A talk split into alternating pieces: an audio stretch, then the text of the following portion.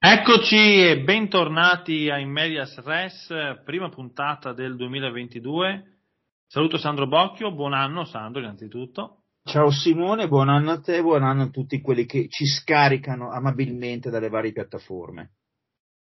Eh sì, auguri anche da parte mia. Eh, speriamo di esservi un po' mancati in questo periodo, nel senso che qualcuno ci ha scritto anche durante, durante le feste eh, proponendoci degli spunti o comunque eh, pensando degli argomenti possibili per il nostro podcast, ovviamente ci fa, ci fa sempre piacere, anche l'ultima puntata, quella che abbiamo fatto prima di Natale con eh, il coinvolgimento di tutti gli ascoltatori eh, sul momento top e flop a livello mediatico sportivo del 2021 ha avuto un ottimo, un ottimo seguito e un buon successo anche di interazioni. Quindi grazie, continuate a seguirci e a mandarci i vostri spunti. Allora Sandro, prima puntata del 2022, eh, ripercorriamo o riproponiamo un format che anch'esso ha avuto un buon successo sul finale del, dello scorso anno, cioè quello della puntata eh, fritto misto, l'abbiamo ribattezzata così, con diversi argomenti quindi da, da sviscerare, però come sempre manteniamo le tradizioni, quindi partiamo dall'anno che questa volta è il 1968. Esatto, e, e basta questo per identificare che anno sia stato, perché come accade per il 1848, quando ci furono tutte le sollevazioni in Europa, da cui venne fuori appunto il termine, è capitato un 48, alla stessa cosa il 1968 è sinonimo di rivoluzione, di movimenti contro l'ordine costituito, su, soprattutto basatosi sulle, sulle contestazioni studentesche che ebbero soprattutto in Italia e in Francia i punti di riferimento. In Italia il primo marzo è il giorno degli scontri di Valle Giulia a Roma tra studenti e polizia, è il segnale di partenza delle varie occupazioni e contestazioni che punteggeranno tutto l'anno fino ad arrivare a quella clamorosa della prima della scala a Milano a dicembre, mentre in Francia il 13 maggio 800.000 persone sfilano a Parigi e il maggio francese. E poco dopo De Gaulle scioglie l'Assemblea nazionale e invierà nuove elezioni. Elezioni che ci sono anche in Italia, quelle politiche, il 19 maggio la democrazia cristiana tiene, raggiunge quasi il 40%, mentre fallisce la prova elettorale l'unione del Partito Socialista con quello socialdemocratico. Cosiddetto governo balneare, quello che deve durare poco per permettere ai partiti di mettersi d'accordo, un governo democristiano, monocolore, quello che sarà il prossimo, de, il prossimo, Presidente della Repubblica Giovanni Leone, la, il Presidente della Repubblica dell'ora Saragat gli conferisce l'incarico che termina il 13 dicembre e succede Mariano Rumor che imbarca nuovamente la sinistra. A livello internazionale è un anno di fortissime tensioni politiche perché il 5 gennaio Alexander Dubček sarà al potere in Cecoslovacchia, tenta di mettere in atto con la primavera di Praga il comunismo dal volto umano, una cosa che gli verrà negata il 20 agosto con l'invasione da parte delle truppe del patto di Varsavia. In Asia sono i mesi, gli anni della tremenda guerra di Vietnam, il 16 maggio è il giorno marzo, è il giorno del massacro dell'esercito statunitense di My Lai, dove si prendono appunto, eh, prendono di mira vecchi, donne e bambini. A proposito di eventi epocali e di morti, il 4 aprile viene assassinato Martin Luther King a Memphis, e il 5 giugno la volta di Robert Kennedy che viene ucciso a Los Angeles. Era il candidato democratico alle elezioni per la presidenza. Il 5 novembre le elezioni vedranno eletto Richard Nixon. Sono tanti i fatti che, non politici che sono degni di nota in questo anno. Il 15 maggio è quello del terremoto del Belice. Attenzione, si dice Belice, l'ho scoperto ascoltando una trasmissione io per anni sono andato avanti dicendo Belice, 370 morti e conseguenze sulle strutture che si vedono ancora oggi e siamo nel 2022.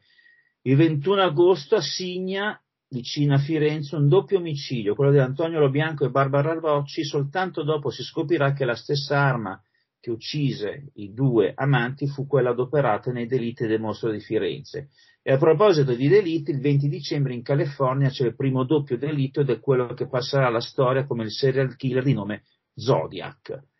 Eh, muore Padre Pio il 20 settembre, mentre il 27 marzo era morto Yuri Gagarin in un incidente aereo. Nel 1961 il sovietico era stato il primo uomo ad andare nello spazio. Nel 68 siamo ancora in regime di doppia Olimpiade, invernale ed estiva. Il 6 aprile ci sono i giochi olimpici invernali a Grenoble. E il trionfo di Jack Lì che emula Tony Saller e vince l'oro nella libera nello slalom nel gigante. L'Italia vince quattro medaglie, tutte d'oro. Due nel bob con Eugenio Monti che vince il rosso volante e conduce la squadra a vincere sia nel 2 e nel 4 Franco Nonez scrive la storia perché vince la medaglia d'oro nelle 30 km di fondo, specialità che non c'è più nel calendario olimpico, è il primo non scandinavo o, o sovietico a vincere una medaglia qualsiasi nello sci di fondo.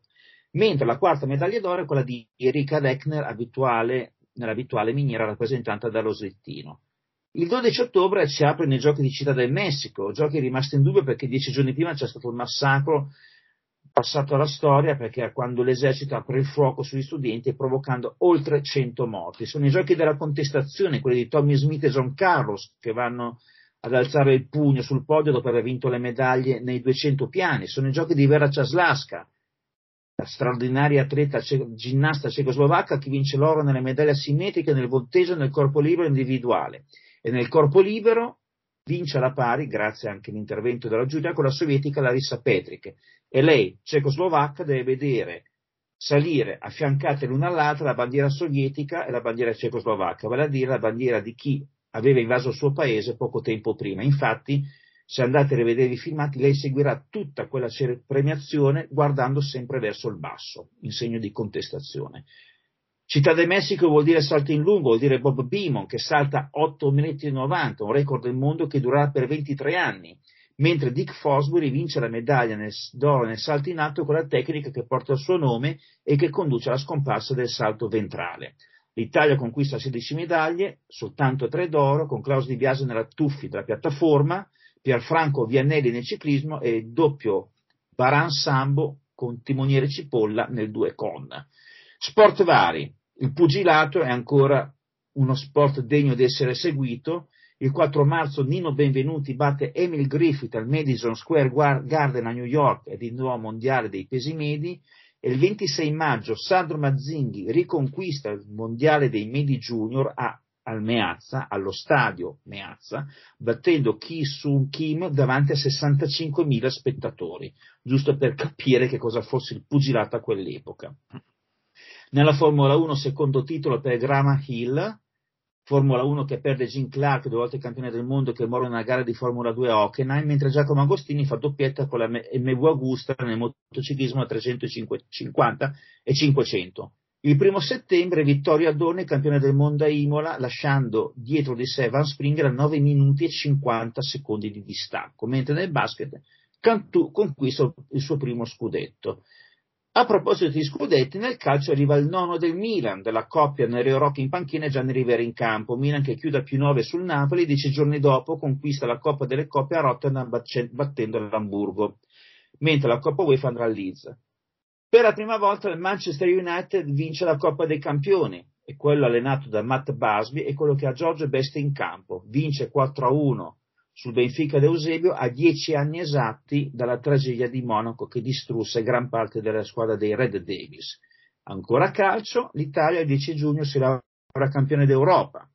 per la prima volta. Ci aiuta la monettina nel pareggio contro l'Unione Sovietica in semifinale, quindi la finale sarà doppia perché dopo la prima partita finita 1-1 sarà, ci sarà bisogno di ripetizione e Gigi Riva e Pietro Anastasi firmeranno il 2-0. E il 3 luglio, in tempi di rivendicazioni sindacali, nasce l'Associazione Italiana Calciatori che scende in campo per difendere i diritti dei giocatori. Perché il 68? Perché il 68 si disputa anche il primo campionato femminile di calcio. È un doppio campionato, visto che sono organizzati due, trofei, due tornei, uno dalla Federazione Italiana Calcio Femminile non ancora riconosciuta dalla FGC e l'altro dall'UISP dilettantistica, che è una realtà che appunto conosciamo bene anche oggi per la, per la, Federazione Calcio Femminile vince il Genoa e per invece per lui vince il Bologna. In totale scenderanno in campo ben 15 squadre. E un, un, aspetto in particolare che ci porta oggi, perché io sono, oltre ad essere andato per il mio giornale a scriverne di quella partita, sono rimasto colpito anche dall'esito positivo in televisione che ha avuto la finale di Supercoppa femminile tra Juventus e Milan che si è giocata sabato scorso a Frosinone, sabato 8 gennaio. È andata in onda sulla 7, che da quest'anno ha preso i diritti del calcio femminile che fino allo scorso anno era in mano a Sky, e andando in chiaro, tu Simone sei più esperto di me, ha totalizzato una, una media di 350.000 spettatori battendo i 342.000 di Juve Fiorentina, che mi sembra no, sia un'ottima media, Simone, per il calcio sì, femminile. Sì. E soprattutto in assoluto. Calcio femminile che accende un faro sullo sport femminile di cui tanto abbiamo parlato, che io ripeto, per me a volte è anche superiore a quello maschile, che in questo fine 2021, inizio 2022 ci ha visti seguire con passione quanto hanno combinato sia le nostre ragazze, sia Michele Schifrin che Petra Vlova nello sci, e ci ha visto anche seguire il tennis, tennis che però dal punto di vista maschile, ed è uno dei primi argomenti di cui parliamo, ha avuto un attimo a livello mediatico di bombardamento grazie a Novak Djokovic. Sì, grazie a causa. Sì, due, due spunti sulle tante cose interessantissime che ha detto Sandro. La prima che mi ha fatto venire in mente è, è Erika Lechner che hai citato come medagliata. Tra l'altro eh, recentemente, prima di Natale, ho avuto modo di intervistare Alex Vaz e presentare il suo libro e, e cita Erika Lechner come eh, un, un, aneddoto insomma, molto, molto carino Ehm, Svaz era timidissimo eh, da, da, piccolo, sua madre tramite i parenti lo porta a conoscere Erika Legner e fargli toccare questa medaglia, lui eh, impazzisce e da lì nasce anche la, la, la voglia di, di, fare atletica leggera. Chiusa parentesi, l'altro aspetto, quello che dicevi eh, degli ascolti di Juventus Milan, eh, calcio femminile Supercoppa, è stato assolutamente eh, un dato molto interessante eh, perché insomma, considerando fascia oraria, concorrenza, eccetera, eccetera, eh, ottenere quel risultato significa comunque che il calcio femminile è, è una disciplina ormai eh,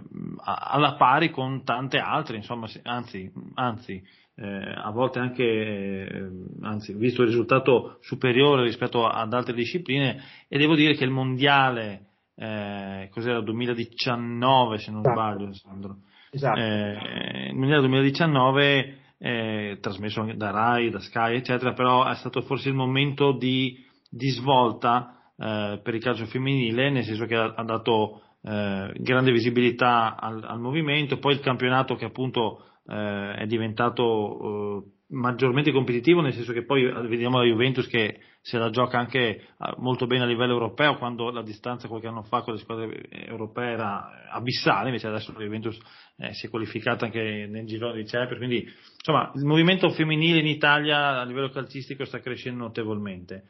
e, e vedremo quello che porteranno anche le ragazze, insomma, eh, fra meno di, di, un mese, anzi fra poco più di 20 giorni a, a Pechino. Volevi dire qualcosa Sandro, scusami. Sì, devo dirti che comunque al di là di tutto effettivamente la SET ha fatto un ottimo lavoro da questo punto di vista, perché sia le due semifinali sono state viste integralmente, tenendo conto che comunque per esempio c'erano stati rigori, quindi qualcosa si è allungato nei tempi, con, facendo un, un, buon lavoro in studio con gli ospiti, approfondendo, facendo un buon lavoro sul campo con gli inviati un programma che si è ripetuto bene anche per quanto riguarda appunto l'ultimo atto che si è giocato allo stirpe di Frosinone. Quindi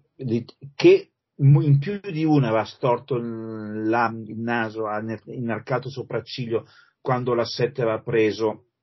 i diritti, perché in effetti si era un po' perso di vista il calcio finire. Noi abituati a vedere Sky Sport 24, quindi comparire la trasmissione al lunedì, c'erano le partite con la 7 che è uno dei rarissimi eventi sportivi che si vedono sulla sì, 7 esatto. calcio femminile. Ecco, sembrava come una, il classico secchiello con cui cerchi di eh, prosciugare il mare. Invece per questo appuntamento hanno lavorato molto bene ed è stato veramente un servizio a 360 gradi completo dal punto di vista della, del, dell'evento, dal punto di vista degli approfondimenti e delle interviste. Sì, sì, è vero, la, la 7 che prima Telemonte Carlo, poi agli albori della 7, quando la 7 era ancora con Telecom era eh, assolutamente interessata allo sport, nel senso che trasmetteva tanto sport e eh, ricordiamo anche la 7 carta più che era eh, il, diciamo così, la, la, pay TV o anche pay per view in realtà eh, che eh, si affiancava a Mediaset Premium come eh, digitale terrestre a pagamento che però durò pochi anni in realtà, e poi con Cairo, da quando insomma Cairo ha eh, preso le redini di Lasset ha cambiato totalmente l'assetto, comunque eh, l'impostazione, puntando essenzialmente su informazione, con Mentana chiaramente eh, regionale, e eh, sui talk show. e appunto, come diceva giustamente Sandro, mh, inserire un evento sportivo sembrava poteva essere un azzardo, invece eh, sta, sta, andando e ha avuto insomma, un ottimo riscontro. E venendo a, a Nole Djokovic, Novak Djokovic o tutti i soprannomi che sono stati affibbiati durante queste, questi giorni, eh, io mi rifaccio un po' anche alle parole del, dell'amico comune Piero Valesio che eh, in un editoriale insomma, per, per, per Sport Media eh, nella sua rubrica La nuca di McKinley, del personaggio di, di, di Fantozzi, cioè giocatore dell'Inghilterra nel film di Fantozzi, eh, ha sottolineato un aspetto interessante a livello mediatico, Sandro, cioè il fatto che ogni giorno riceviamo notizie anche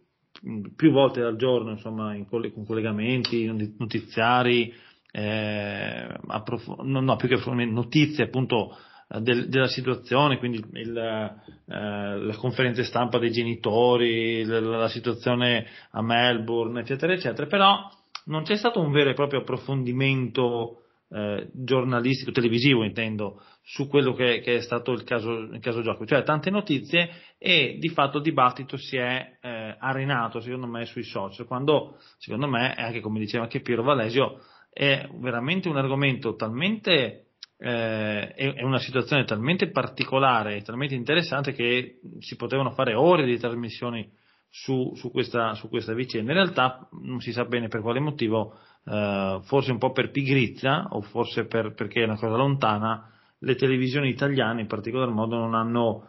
sviluppato molto questa, questa questione che in realtà sta interessando tutto il mondo ma in maniera veramente notevolissima, Sandro. Ma rifacendomi a quello che era successo una volta con Report, che erano andati a fare questa inchiesta su Berrettini, che sembrava fosse chissà che cosa, poi dissero, no, ma in effetti però Berrettini, se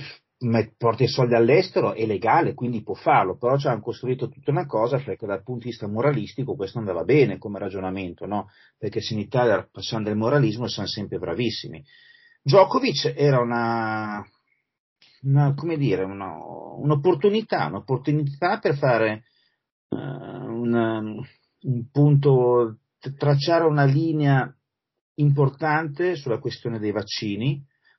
tracciare una linea importante sulla questione dei vaccini nello sport, come abbiamo visto cosa è successo alla ripresa del campionato di calcio in Serie A con quelli che fino allo scorso anno l'ASA sembrava nelle tavole della legge di Mosè, poi improvvisamente scopre che puoi pagare un'ammenda e i giocatori che l'ASA ha bloccato scendono regolarmente in campo, potevi fare un approfondimento sul conflitto politico che c'è in Australia tra il governo centrale e i governi, fede- e i governi locali, perché Djokovic si è ritrovato impantanato anche in questo, potevi fare un approfondimento sul fattore economico, perché appunto Djokovic dal mio punto di vista è rimasto in, preso un ingranaggio tra un po' di sua, molta superficialità da parte sua,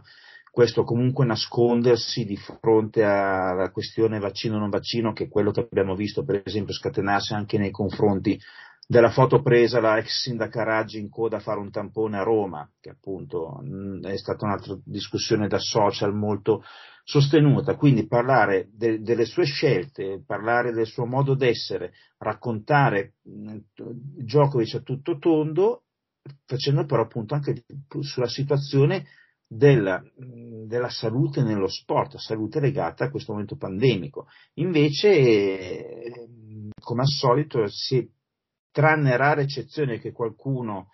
ha, ha cercato di fare questo lavoro, ma tranne rare eccezioni ci si è sempre giocati su, sul filo della fazione, che è la cosa che piace da matti in Italia, per cui appunto Djokovic se lo merita oppure no, Djokovic è un eroe per la stessa cosa che stiamo vedendo appunto da, ormai da due anni per quanto riguarda, anzi meno di due anni, da quando sono subentrati i vaccini in Italia, è una questione di tifoseria, non di ragionamenti su quanto riguarda appunto la situazione pandemica.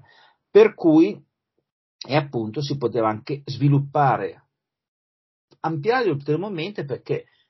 tu potevi anche dire, va bene, per il mondo del tennis, sparito Federer, acciaccato Nadal, l'ultimo eroe che resta è Djokovic, allora perché hanno voluto a tutti i costi far sì che lui venisse in Australia? Cioè andare a sfrucugliare queste su queste cose qua, invece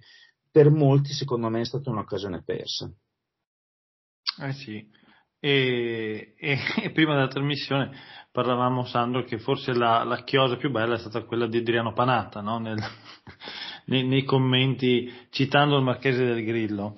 Assolutamente, perché appunto è, quando uno non sa dare una ragione, io so io ve non contato un cazzo, cioè, eh, che è, è, è, appunto veramente quando tu non hai più ragioni, l'ultima ridotta che ti resta per far valere quello che pensi o quello che vuoi combinare tu è questa. È una vicenda in cui, come si ama dire, tutti hanno perso e nessuno ha vinto. Sì. Eh, vedremo, vedremo perché poi insomma, eh, i colpi di scena sono ancora possibili da qui all'inizio de, degli Australian Open, nel momento in cui Djokovic dovesse giocare, insomma, scendere in campo eh, per, il primo, per, il primo, grande torneo dell'anno, eh, quale sarà la reazione A del pubblico australiano e B anche degli stessi media come seguiranno eh, il torneo del tennista serbo. E anche degli avversari. Eh, anche degli avversari, certo. Io non penso ci succederà come eh, negli anni 70-80 che appunto tagliavi fuori il Sudafrica per l'apartheid oppure l'Israele, quando, però, eh, oppure la famosa finale di Coppa Davis in Cile, tutte queste vicende qua, però eh, è una cosa interessante anche questa. La Gazzetta ha fatto una, avevo letto un articolo di questo tipo che raccontava come Djokovic si fosse eh, giocato tutto il favore che è riuscito a crearsi con uh, l'atteggiamento dopo la sconfitta a Flushing Meadow che, in cui era fallito l'appuntamento col Grande Slam, come il pubblico che fino a quel momento non l'aveva amato come gli altri due fosse stato dalla sua parte. E ha saputo, con questa vicenda si è giocato, ha buttato via tutto il credito dal mio punto di vista che sarà creato con quella finale. Eh sì, sì, sì. Bene, vedremo cosa, cosa accadrà con, eh, con Djokovic e con tutta questa vicenda. E Sandro, cambiamo repentinamente eh, scenario e campo e veniamo alle cose nostre, a, a, agli aspetti mediatico-sportivi di casa nostra, in particolar modo parliamo di Dazon. Perché, eh, Sandro, ti, ti butto la l'analysis, poi lo sviluppiamo. Eh, durante queste prime due giornate di, di, Serie A, più o meno disputate in modo un po' così eh, rabberciato causa, causa, positività e causa mh, problematiche legate al protocollo, eh, c'è stato uno spunto di, di un paio di, di, lettori, insomma ho letto su, sui vari social, che mi hanno fatto riflettere che effettivamente mi trovano concorde, cioè eh, la trasmissione eh, della Serie A da parte di Dazon eh, al di là delle problematiche tecniche, qui parliamo di, di, un altro, aspetto, cioè del modo di coprire diciamo anche la, la settimana, di creare l'evento, di eh, il, il, pre e il post partita, cioè con l'avvento di Dazon, che di fatto è titolare dei, dei diritti insomma, della Serie A, è un po' scomparsa quella eh, promozione attesa de, del campionato che, esempio, che c'era eh, fino a quando insomma, eh, Sky deteneva i diritti principali, cioè quindi Sky Sport 24 con le, eh, i collegamenti con i campi, i, i servizi, eh, i pre e post partita lunghi, gli studi, gli approfondimenti eccetera. Da Zone di fatto si limita alla trasmissione della partita, per quelle più importanti uno studio pre e uno studio post partita, tutto molto però soft, molto liquido come si usa eh, dire insomma in, queste, in quest'epoca. E eh, non è un caso che eh, alcuni si sono lamentati di questa cosa che già, già da domenica prossima da Zon Ehm, che aggiungiamo in questo inizio 2022 ha nominato Pierluigi Pardo come diciamo, responsabile de, de, del calcio, insomma il nome esatto è Football Lead o Football Leader, non so, questi sono i nomi classici che vengono attribuiti. Dico una cosa, perché non abbiamo parlato prima, sarà l'argomento dell'anche no finale. Ah, ecco, benissimo. La trasmissione, tanto per restare in tema, si chiamerà Sunday Night Square, perché Square è il, il luogo in cui eh, Dazon trasmette i suoi principali studi,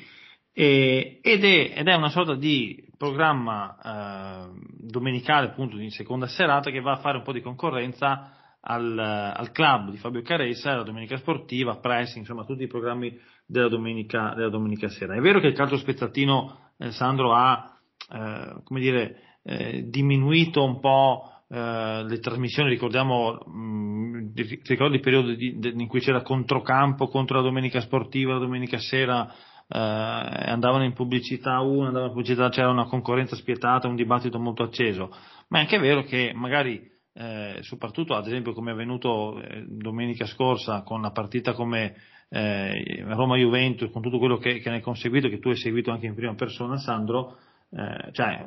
è anche interessante sviluppare tutti gli argomenti che, che conseguono da partite del genere. Quindi eh, era qualcosa che mancava e forse Dazon arriva un po' tardi da questo punto di vista, però meglio tardi che mai. Ma noi ne abbiamo parlato una volta, avevamo fatto un accenno sul fatto che a Dazon mancasse una cosa di questo genere. Sì, sì, sì, è vero, avevamo accennato. Sì.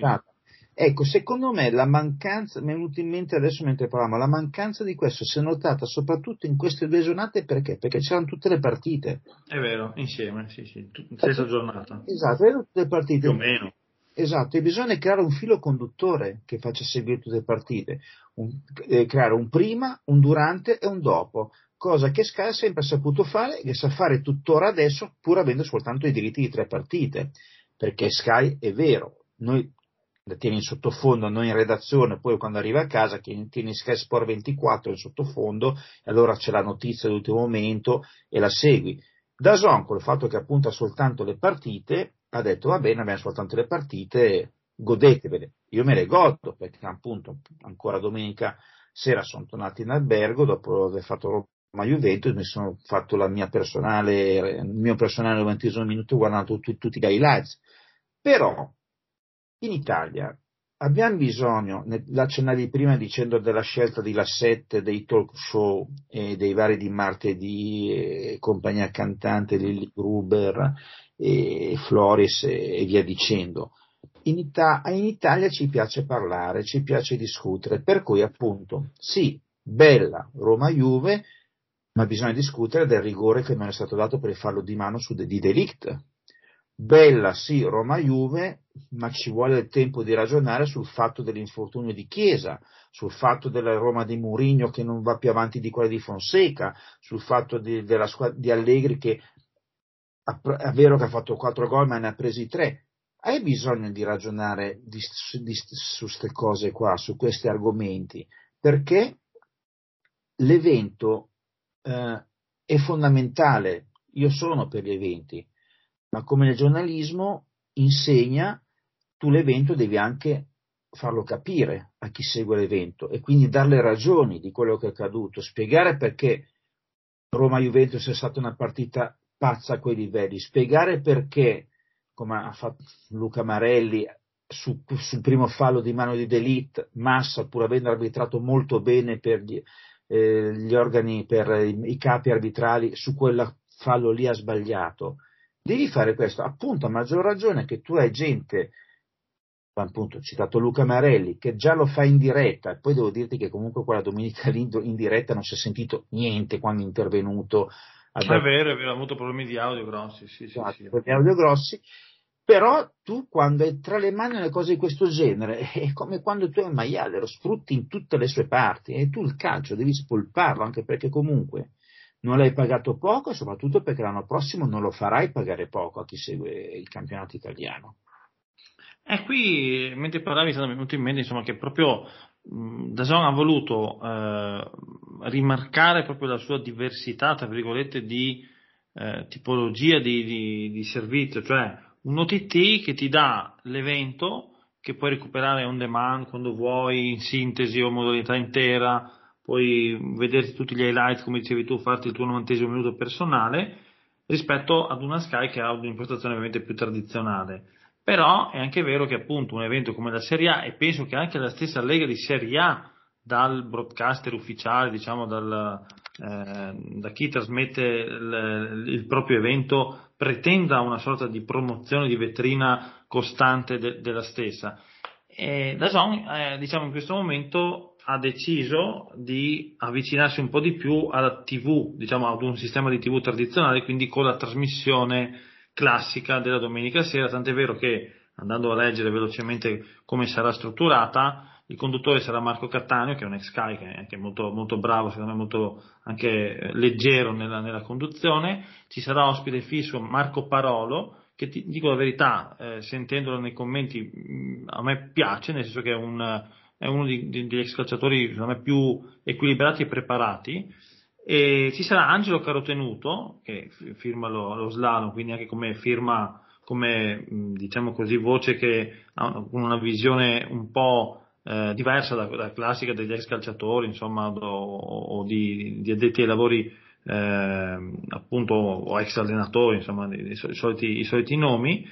E poi ci sarà anche Lisa Moviola di Luca Marelli, nel senso che andrà a curare gli episodi. Per cui, diciamo, eh, il format che, che, si pre, che, si che si prefigura è simile a quello classico televisivo e vedremo, insomma, magari ne parleremo in una prossima puntata con curiosità questo primo eh, appuntamento la domenica sera con il dopo partita di, di Dazon. Ma guarda, è molto curioso che sto finendo perché come numero di pagine è monumentale, sto finendo di leggere Mercanti di Verità di Jill Abrason, che era stata direttrice del New York Times, che parla appunto del, dei media negli Stati Uniti, e raccontava dei fenomeni nuovi come BuzzFeed e Vice. BuzzFeed aveva cominciato appunto con filmati scemi, con le cose che piacevano a loro regioni. Poi ha finito di fare la newsroom anche loro, perché hanno capito che quelle cose lì,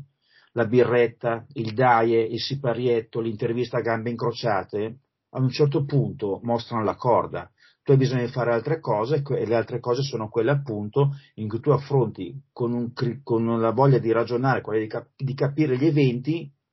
la realtà, e voglia di capire la realtà, devi fare una trasmissione ad hoc per fare questo. E appunto BuzzFeed aveva creato una sua sezione news per poter seguire le elezioni presidenziali, per andare a fare servizio in giro nel mondo, che vincessero i Pulitzer e via dicendo. Cioè il giovanilismo fino a se stesso non serve a niente, il giovanilismo eh, puoi prendere una fetta di, di, di, di, ragazzi per un po' di tempo, ma dopo un po' li perdi subito se non offri qualcos'altro, perché solo dopo appunto fare i cazzari lo fa già di loro, senza avere bisogno che qualcuno lo faccia per loro in televisione, punto.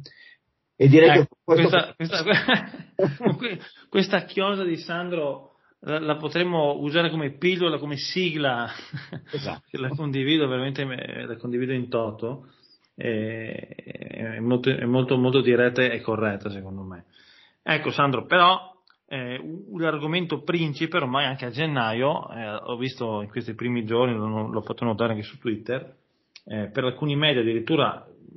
diventa più importante del, del vero calcio giocato e, o del caso gioco, insomma dei, dei grandi temi che, che emergono durante le varie settimane è il calciomercato, perché non bastava la sessione infinita estiva che dura da diciamo maggio, fine maggio fino a 31 agosto, eh, ovviamente da un po' di anni anche gennaio ha la sua interminabile sessione estiva di un mese.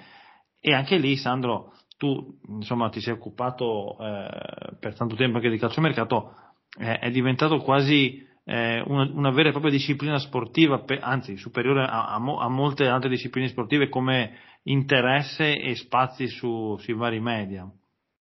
No, io lo dico con massimo rispetto, ammiro molto tutti quelli che si occupano di calciomercato, sia su Sky, su Sport Italia, sui social, ammiro quelli che li fanno, quelli che fanno, che si dedicano al mercato con serietà con uh, capacità di discernere le fonti, la, veramente li ammiro perché ci, bisogna essere bravi a livello eh, umano, a livello di, di, capacità di socializzare con il prossimo, bisogna essere bravi a distinguere le fonti e bisogna essere bravi a curarsi le fonti. Per cui, io ripeto, tolti alcuni che, ma li riconosci subito, sparano,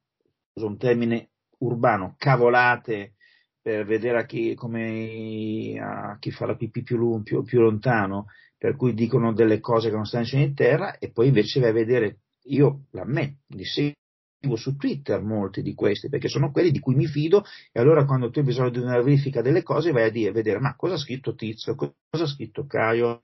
cosa ha detto Di Marzo, cosa pensa Pedullà, Fabrizio Romano, Nicolo Schira, penso a Romeo Agresti che a Torino è molto bravo sulla Juventus, cioè vai a seguire queste persone qua che non sono magari a volte anche appunto Romeo Agresti è un freelance bravissimo eh, che lavora sulla Juventus, lavora per um, gol.com se ricordo bene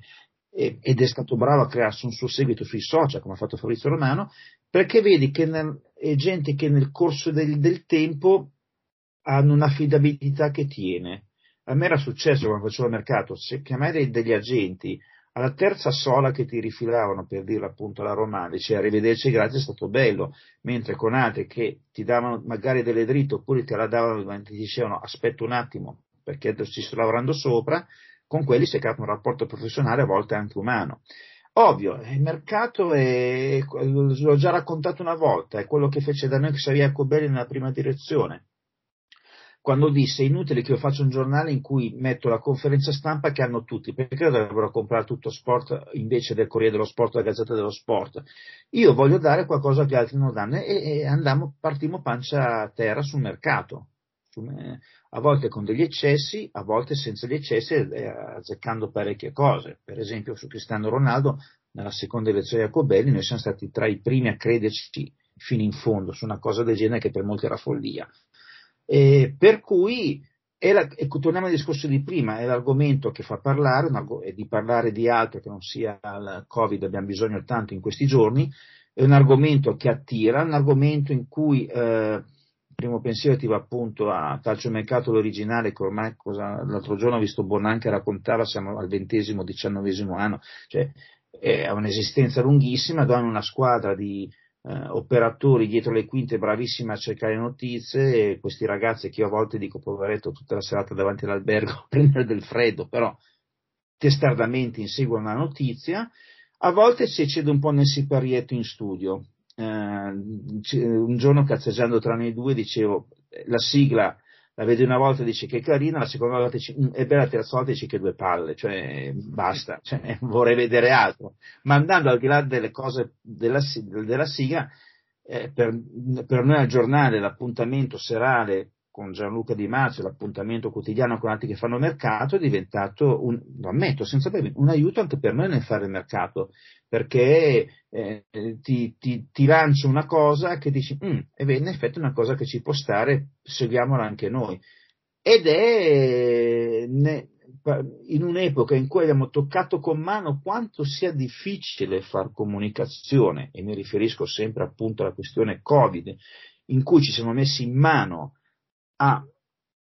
volte a presunti uh, scienziati che invece di, di, fare informazione hanno fatto soltanto dell'allarmismo o ci siamo messi in mano a presunti giornalisti che disegnavano scenari che poi non si sono verificati. Ecco, io lo scrivo molte volte, ecco, sti qua ci fanno la morale sul mercato e poi andate a vedere che cosa dicono, cosa scrivono e regolarmente come le loro previsioni, le loro intuizioni vengano smentite dai fatti. Noi perlomeno facciamo mercato ed è, scusa, cazzeggio a volte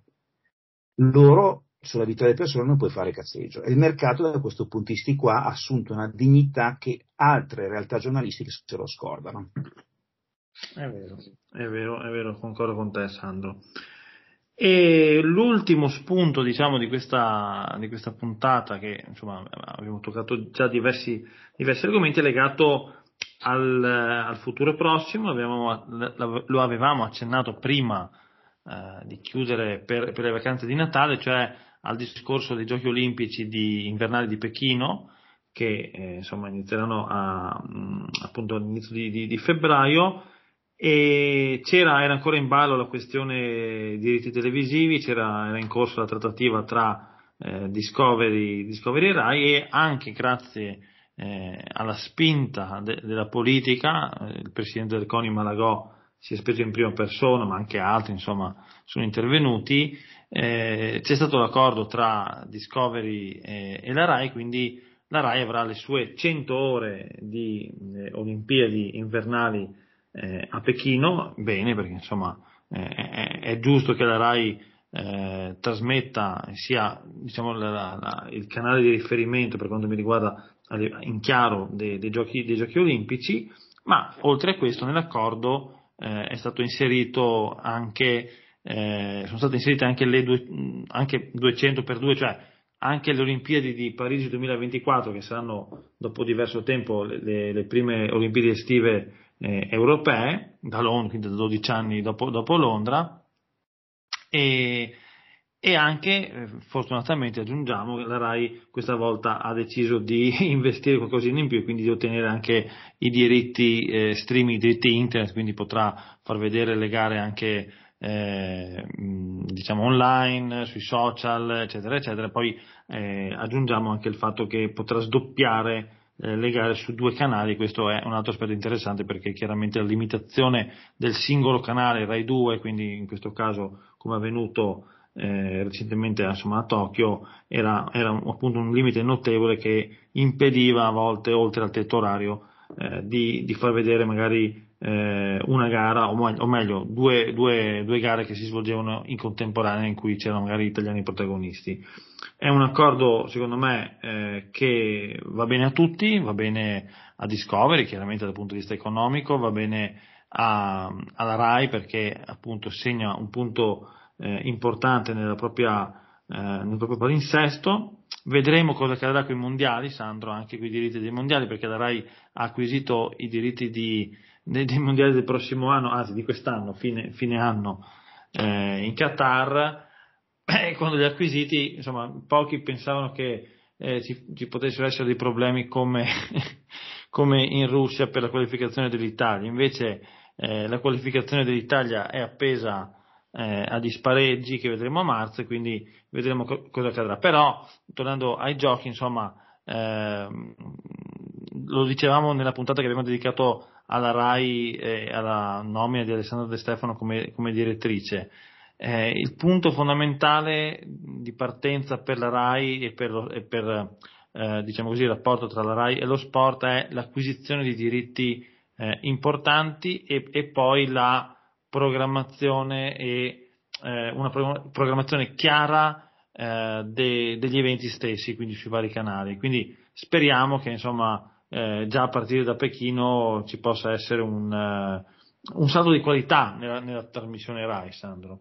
Sì, me l'auguro assolutamente. Allora, prima considerazione, quando tu hai un livello come in questo momento in Italia a livello sportivo non puoi eh, prendere sotto gamba appuntamenti come i giochi olimpici. Tokyo l'ha dimostrato, la RAI ha sbagliato, lo streaming è stata una perdita importante per, la, per RAI,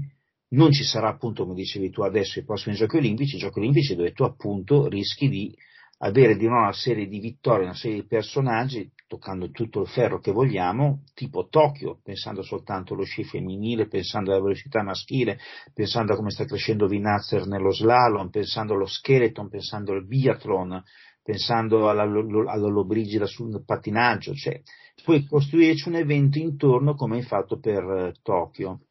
E eh, sono curioso di vedere anche appunto se la cosa avrà uh, un esito sui canali al di là dei canali di Rai Sport perché appunto l'abbiamo visto con la pallavolo femminile un passo avanti perché la finale di Coppa Italia tra Conegliano e Novara andata al quinto set non è stata interrotta improvvisamente o massacrata da altre cose. Ed è stato divertente, mi è venuto in mente il giorno de, del primo gennaio quando sui social ho letto l'incazzatura di quelli che stavano seguendo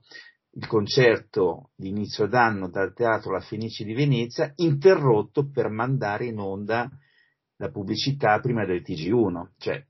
è questo il livello di certi uh, funzionari della RAI che non capiscono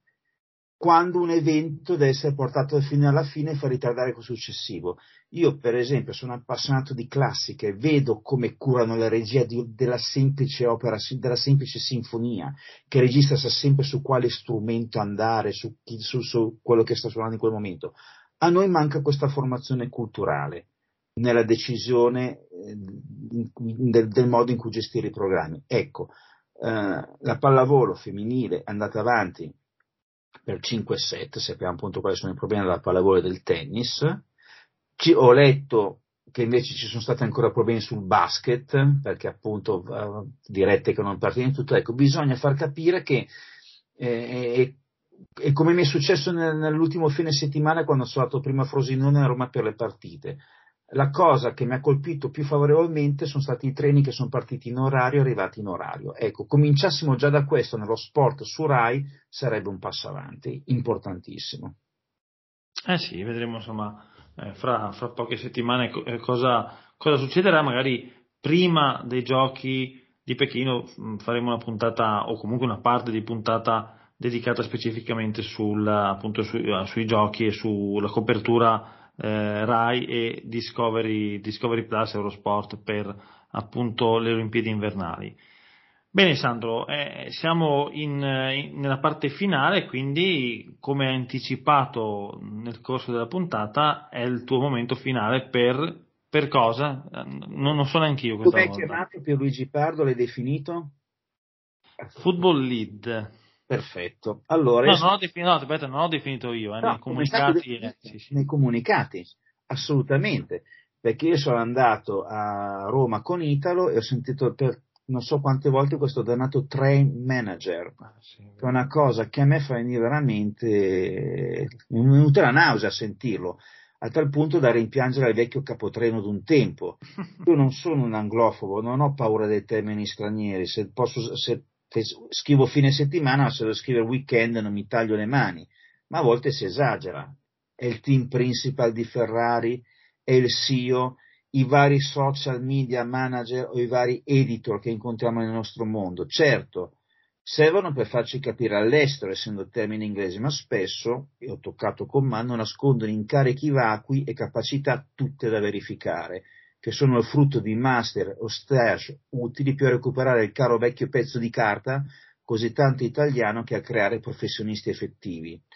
Poi ci sono anche esperienze solide. Allora per me comunque il direttore sportivo sarà sempre direttore sportivo e non football director come amano dire in certe società. Lo dico per me, lo dico per chi legge, lo dico anche per loro, che sanno bene come il nome dell'incarico non etichetti la bontà di un lavoro.